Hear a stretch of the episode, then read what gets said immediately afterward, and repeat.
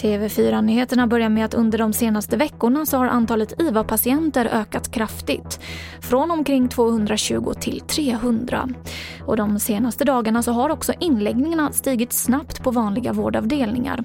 Och det är patienter som sen kan komma att behöva intensivvård. I år har kommunerna svårare än vanligt att erbjuda sommarjobb till unga. Detta eftersom att flera kommuner inte låter unga sommarjobba inom sjukvården och äldreomsorgen, rapporterar SVT om. Samtidigt så är intresset för att sommarjobba större än normalt sett i flera kommuner. Och jag avslutar med att berätta att flera av landets arrangörer planerar för att trots pandemin genomföra sina musikfestivaler i sommar. Det här visar en rundringning som TV4 Nyheterna har gjort.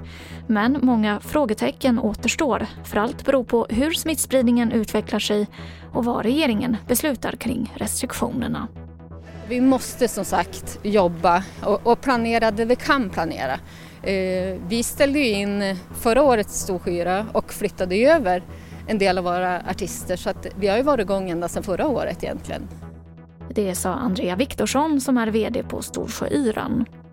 Och det var det senaste från TV4 Nyheterna. Jag heter Emily Olsson.